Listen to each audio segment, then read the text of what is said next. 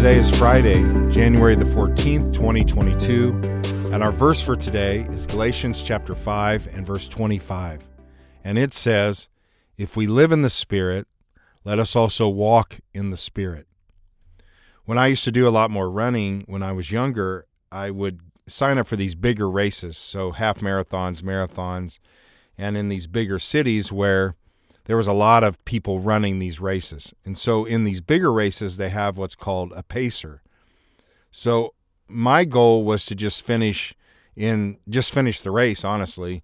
And a lot of people have specific time goals, like they want to run a half marathon in an hour and a half or two hours, or they want to do a marathon in four hours or four and a half hours.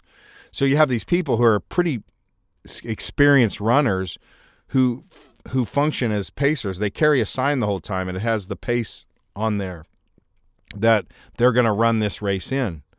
So people get in these groups and they follow these pacers so that they can finish the race in the particular time because they understand that their emotions are going to wane, that they're going to get tired, that they're going to want to quit. Maybe they want to walk when they should be running, or maybe they want to go out too fast. But the bigger point is if I follow the pacer, I'm probably going to finish in the time that I want to finish. The Holy Spirit is the same way with us. At salvation, we're gifted the Holy Spirit.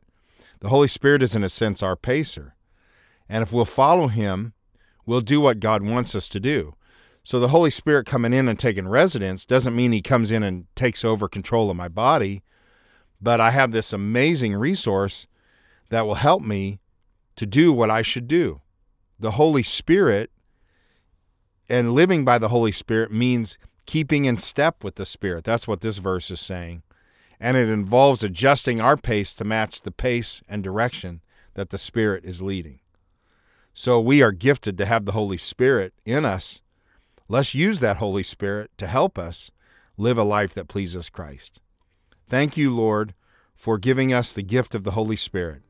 Help us to follow Him and submit to Him on a daily basis. We pray this in your name. Amen.